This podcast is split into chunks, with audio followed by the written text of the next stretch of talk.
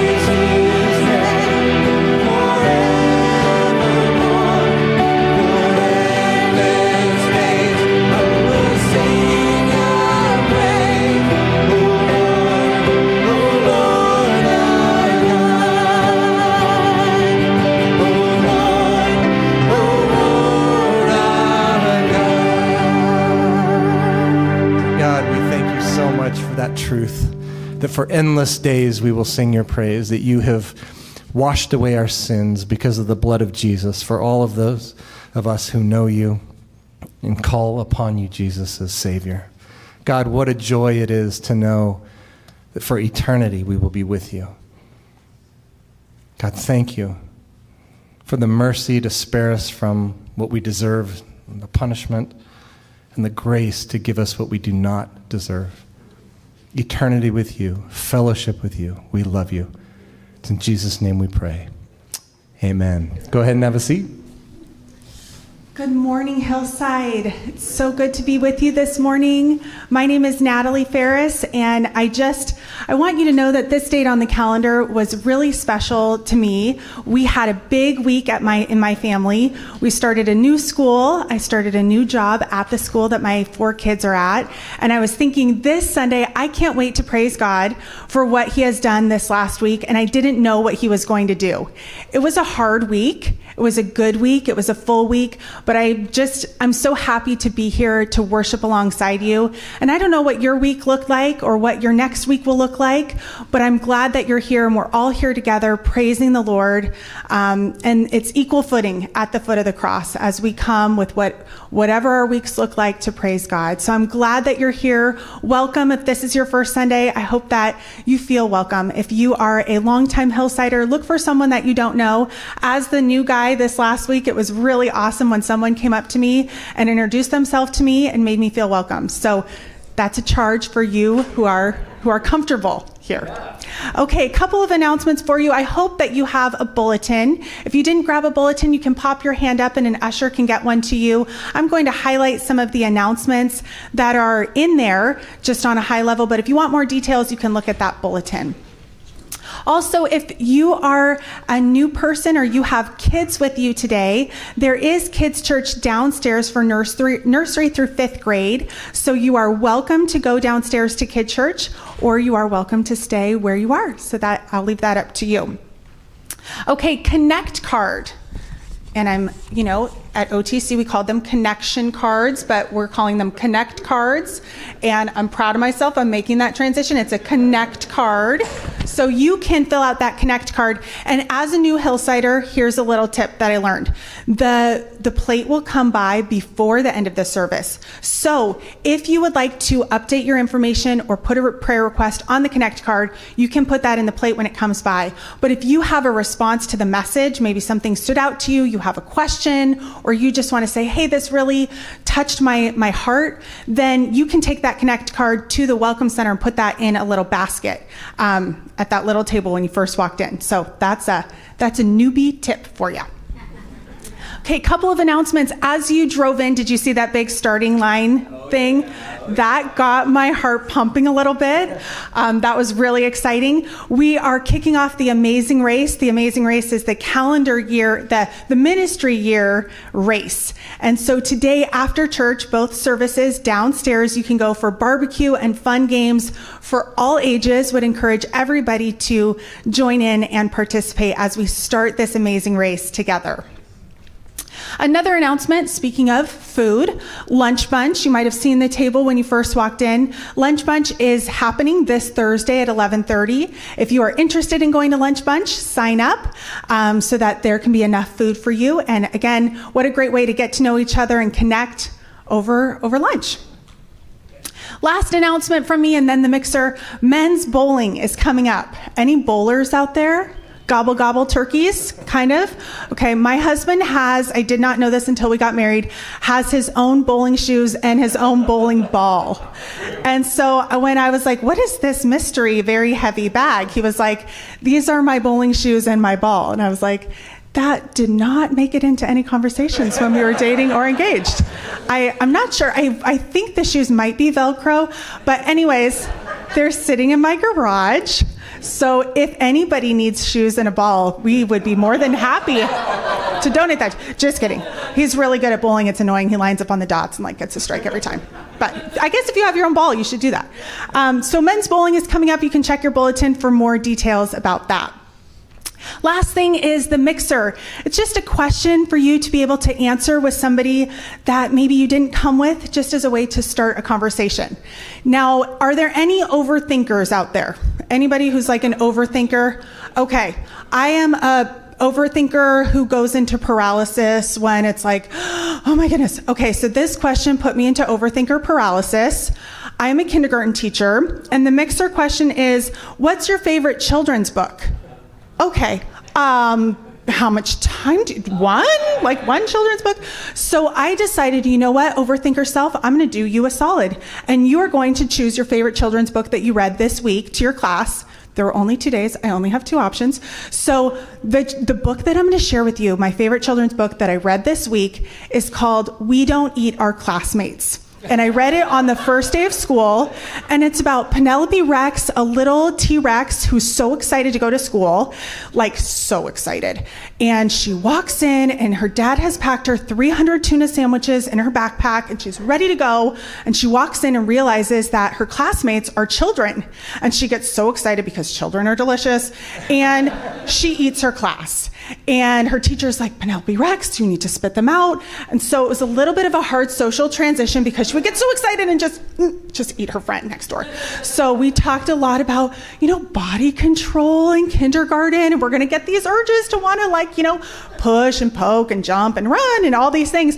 But we're going to be like Penelope Rex and we're going to have some self control. We're not going to eat our classmates. And so we made a list of all the things that we weren't going to do in kindergarten. And the next day we came up with all the things we were going to do in kindergarten. So we don't need our classmates. That's my answer to that question. You go ahead and stand up, introduce yourself, and answer that question too. Okay, if you can go ahead and take a seat. If we could have our ushers come forward for our offering. Let's pray that God will uh, do something amazing with our gifts back to Him. God, we give back to you out of the abundance of what you have given to us. Use it for your glory, Lord. We love you. As we continue in praise, we want it to be from our hearts in gratitude because you have loved us first. We want to lift up the name of our Savior, Jesus. Worthy is the Lamb. It's in Jesus' name we pray. Amen. Amen.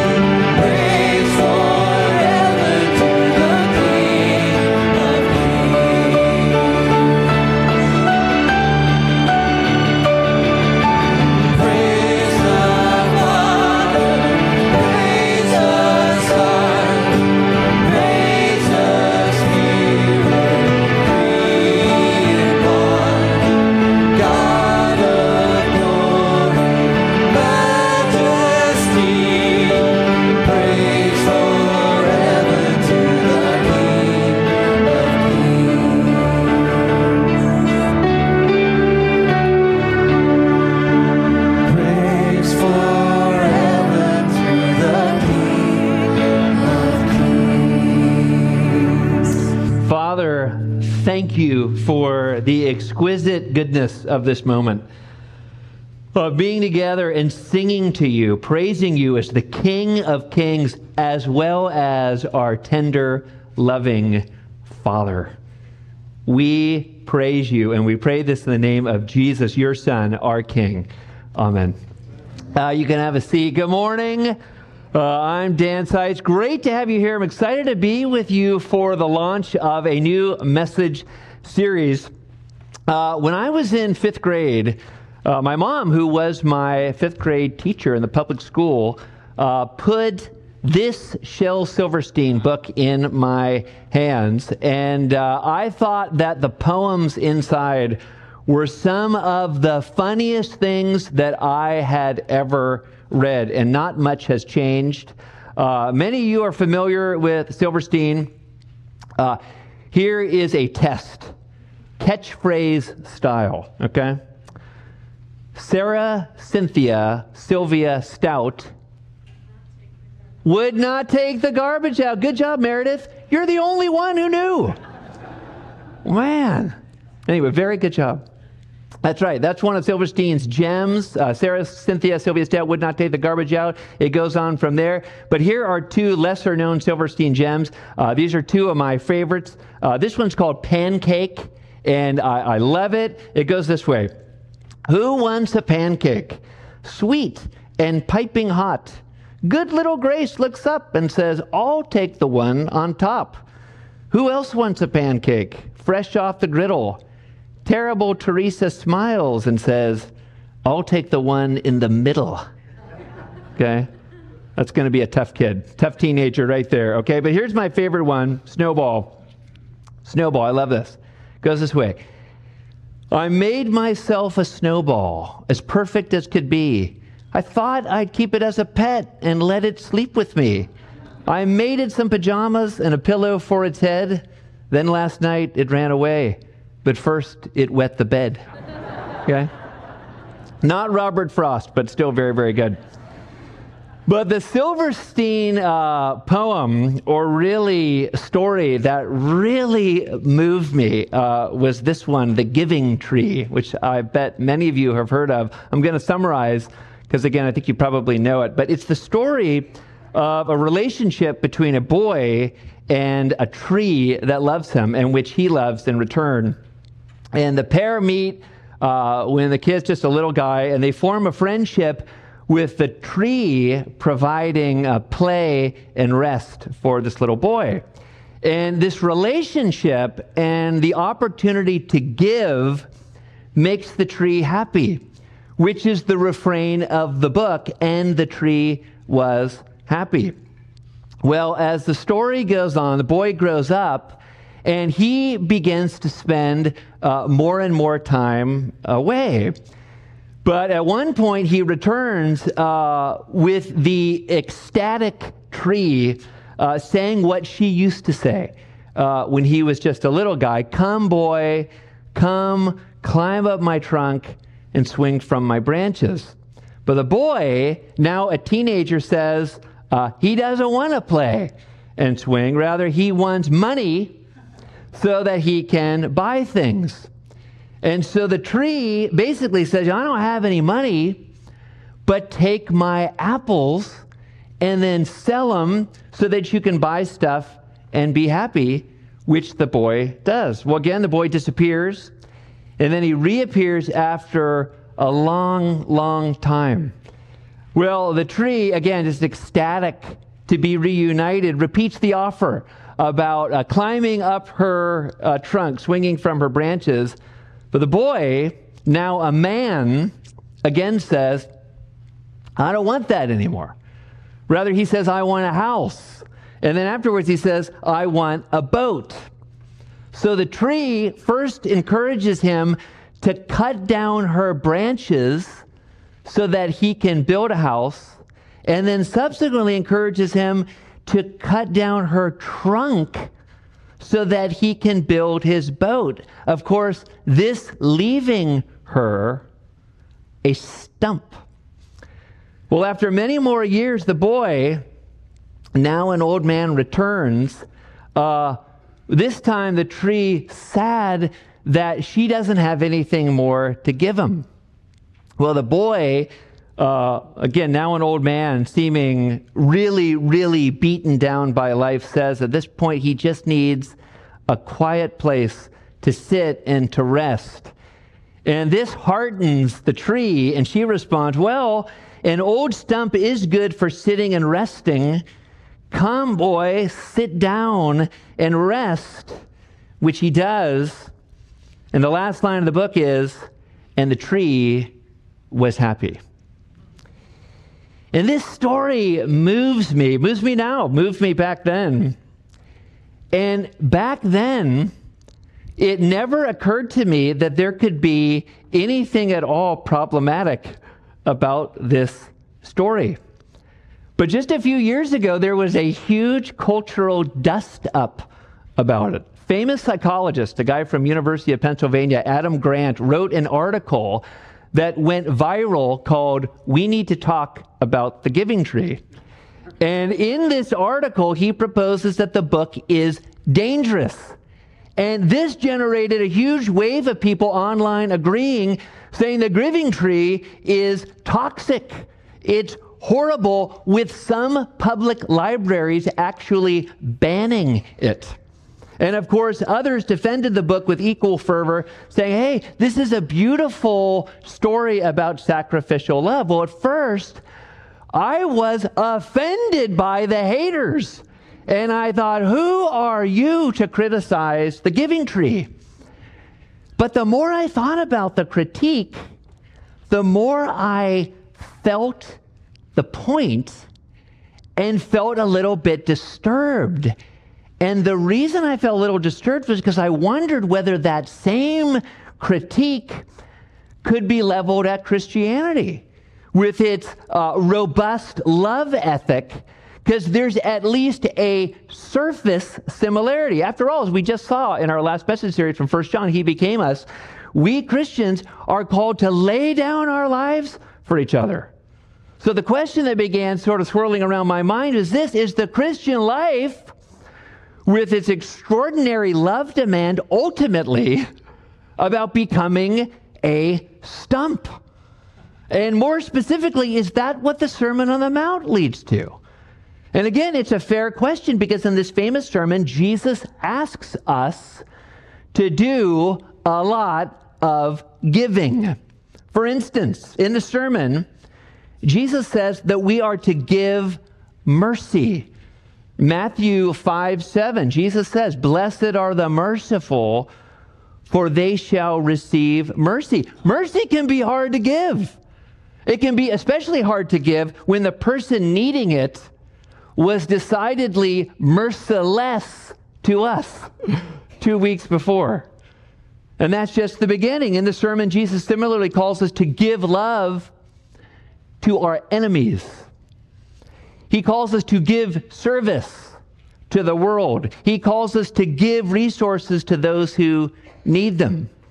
So it's fair to say that Jesus calls each of us to be a giving tree in a certain sense. But again, to what end? To the end of becoming stumps? Or, this is funny, as one of the 32,000 Amazon reviewers quipped, resting places for people's butts? That's what the person wrote. Well, interestingly enough, in his sermon, Jesus does use the image of a tree to describe the end result of a life of obeying Him in love in the context of relationship. But the picture he paints is anything but a stump. Rather, the picture that Jesus paints is that of a healthy, flourishing tree, a tree that leaves and blooms and produces fruit, and thus the name of our fall message series the flourishing trees. Now, to cut to the chase, rather than being ground down to a stump, the Sermon on the Mount is about becoming a growing, flowering, fruit bearing tree. Now, that's the promise. And therefore, friends, this whole series, which we're going to be in for 14 weeks, all the way to Thanksgiving, can be boiled down to one sentence. It will all grow from this root, you could say. The way of Jesus in the Sermon on the Mount is the way of flourishing. And that's your first fill in. The way of Jesus. Its demandingness notwithstanding is the way to flourishing.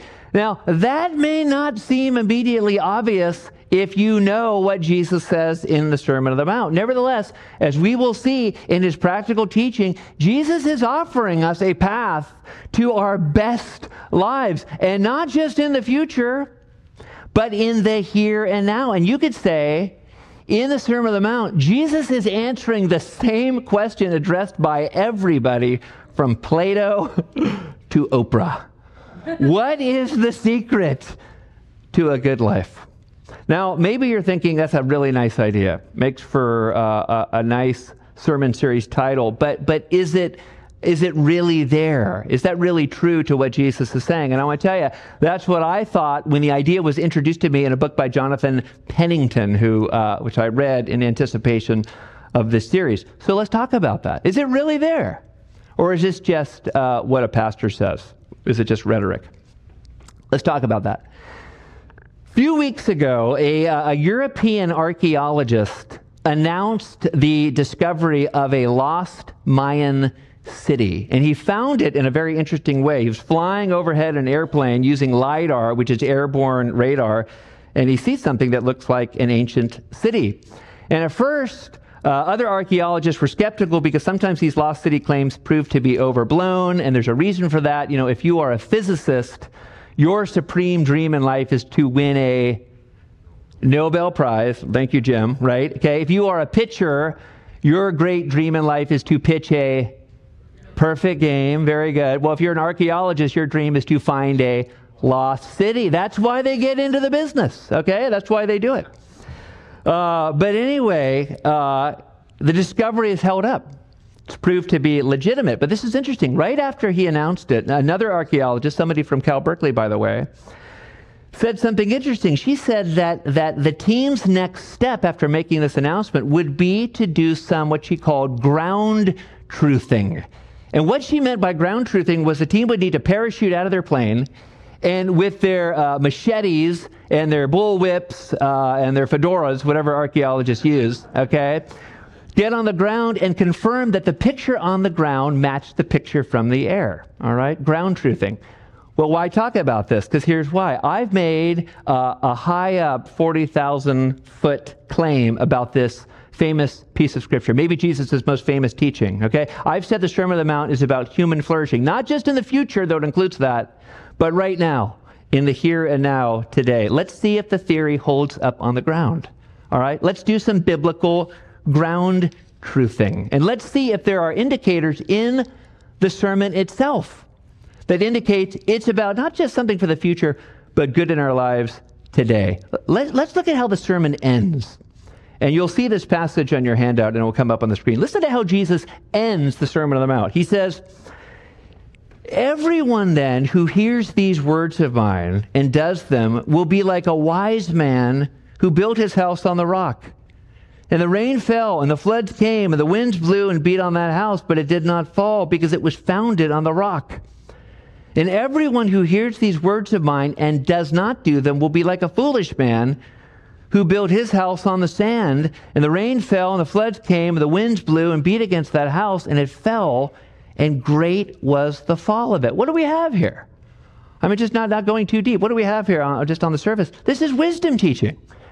And in the Proverbs, the house is a stock image for our lives. So what's Jesus saying? It's very plain. He's saying that the, the one who hears and does Jesus' words, by which he very specifically means the words he just finished, the Sermon on the Mount, all their challenge notwithstanding, is the one who thrives, even in times of disaster and catastrophe. That's a practical benefit, not just something into the future, that's something for here and now.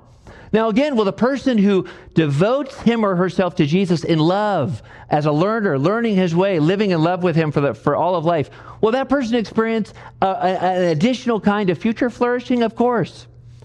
But the future flourishing in no way negates flourishing in the present. That's the end. What about the beginning of the sermon? How does Jesus begin it? Are there any indicators there that the sermon is about practical benefit here and now on this age? Well, as we'll see next week, Jesus launches this sermon by giving uh, nine statements that all start, Blessed are. Now, it's really important you stay with me for about two minutes, okay? This is going to be the technical part of the sermon. For two minutes, stay with me, but it's important. When we read blessed here, something comes into our minds. We naturally think of the active bestowal of God's favor on somebody's life, because indeed that's what a blessing is.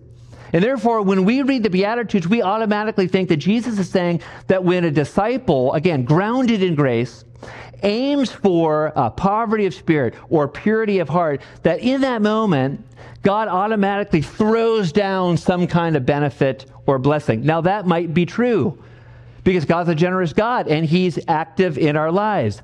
That's not what Jesus is saying here, though. It might be true in a general sense, and I think it is. It's not the point Jesus is making. Jesus is making a descriptive statement. He's making a statement about the way the world ordinarily works. And Jesus is saying that the natural state, the state you can predict, there are exceptions, but the state that you can predict for people who live in his way is to experience flourishing. Again, we'll explore what that means, but it's flourishing, practical life benefit. And we know this. Stay with me, one little technical bit.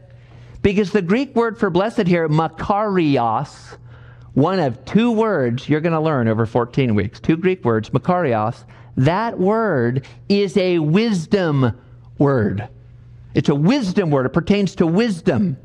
And it's analogous to the Hebrew word from Psalm 1:1, which starts out, Blessed is the one, which, if you know that psalm, you know it's about flourishing flourishing. Now, we could go deeper to establish the point, but nobody but Susan Turry and Jenny and Mark Boucher would care. So I'm going to cut it off right here, okay?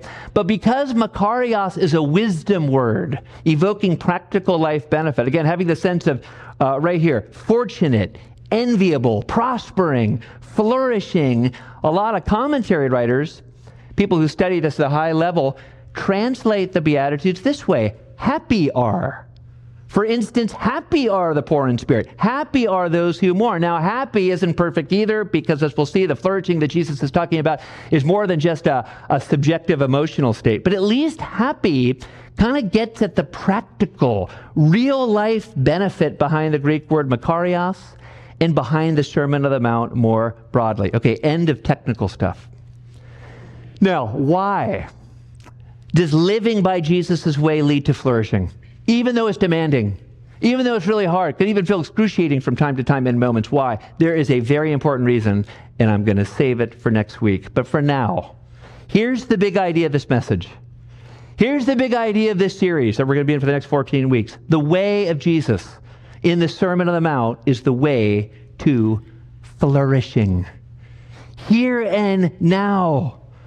It transforms us not into lonely stumps but joyful, blooming, date bearing palm trees. Thus, one of the theme verses of this series, Psalm 92 12, which says, The righteous flourish like the palm tree. That's the promise of the sermon. That's what Jesus the King is saying. And to start winding down, several years ago, uh, my twin brother Darren uh, my sister in law, Becky, uh, Allison, and I took a trip to San Diego. Midway through the trip, uh, our sister in law, Becky, said, Hey, let's take a day to go to Anza Borrego Desert State Park and, and hike around. And I had I'd never even heard of it, uh, but I was ready to go, especially when I heard that the route to Anza Borrego went through the town of Julian, which is famous for its pies, if you've ever been there. And let me tell you, the pies do not uh, disappoint. So, anyway, we head out. Two hours later, we arrive at the park, and when I see it, I cannot believe we are still in California, let alone San Diego County. You see, Anza Borrego is it's this desert wonderland, and it and to me, it looks more like something you would see in southern Utah than anything you would see in California. Well, anyway, my sister in law Becky has a hike picked out. We head out, and it's hot, and we have uh, lots of water, and we have food, and we have pie, most importantly, okay? It's a survival food. But it is hot, and I'm feeling a little bit nervous. And so we start to walk, and as I look up, it seems like there is nothing ahead but more desert. I'm thinking, well, why are we doing this uh, hike? But still, we plod on. But I don't know, maybe after two miles or so, almost magically, the terrain begins to change. And a plant here, and a plant there, and a wildflower here, and a wildflower there. And before we know it, we arrive at a cool, shady forest of luxurious palms. Well, we plunk down, we pull out our lunches, and we feast in cool comfort. Why the story? You know, much of what Jesus calls us to in the Sermon on the Mount and in the Gospels more broadly is demanding. And admittedly, it feels like the hot desert trail that we took that day at first. And I was reminded of that this week because uh, our, our life is a family change. New job, new schools, everything's different, requiring more stuff from me, requiring more stuff from all of us. And obeying what I sensed Jesus wanted me to do was hard, but did it ever lead to an oasis? It really did. And speaking of an oasis, that's what we all together as a church become more and more. As each of us flourishes more and more, by each of us leaning into our Lord's words here in the sermon and the Bible more broadly, as each of us more and more lean into Jesus' teaching in love, soaking in his grace more and more, we collectively become what? An oasis. Flourishing trees for spiritual investigators to come and learn about Jesus. And you know what? We are that already. Just a few weeks ago, a brand new hillside, a first time visitor, told me how much she loved hearing the laughter in the room and in the lobby out here before church started. She said it was music to her ears. Oh, beautiful. We're already an oasis. And you know what? We can become more of one as we all lean into Jesus' teaching and all become more of a flourishing tree. Four ways to get the most out of this series, and I can do these very, very quickly. First, come to church. Come to church. You're here now. Good job. Way to go. Let me tell you something. Hillside services and hillside sermons in particular, they're not interchangeable. They build on each other. They really do. So if you have to miss, I encourage you at least tune in during the week, listen to the message so you stay in the loop. Second, use the companion study. Peter Turry does this every single sermon series, developed a brand new companion study for the flourishing trees. It's great. Use it with friends to go deeper into uh, the series. And by the way, my friend Steve Osborne designed the beautiful art. And if you'll notice, it's homage to the giving tree. Bravo, Steve. Absolutely wonderful. I love it. Third thing we can all do to get the most out of this series. This may be the most important one. Study the weekly passages with spiritual friends and seek Jesus' voice in them. Gather with spiritual friends in a prayerful and spirit aware mode at the end of your study. Ask each other, Living Lord, what are you calling me to do? How can I follow you? And I would say if you are still trying to discern a next step in discipleship, make it joining a hillside group. I think it is the most important discipleship habit. It's life enhancing. And you know what else? It's life saving and life preserving. Just write group on your Connect card, and a Next Steps team member will help you find a group. And lastly, and I love this one, as you begin to put Jesus' teaching into, into place in the power of the Spirit, aware of how beloved you are because He loves you, He's embraced you. Expect your life to get better. Expect to see blessing in your own life. Expect your relationships to improve. Expect to become more palm like than you are now, with you and everybody else experiencing the results. We have a really great series to look forward to. Let's pray, and then uh, we will get to a final song, and then we'll get to our celebration. Father, you know, thank you for what living in your Son, through your Son, and by your Son's word and way promises. Not just some kind of future good thing, though that's there, but our own flourishing in the here and now. And help us all to grow, help us all to bloom in the fall season ahead. We pray in Christ's name. Amen. Just stand as we respond?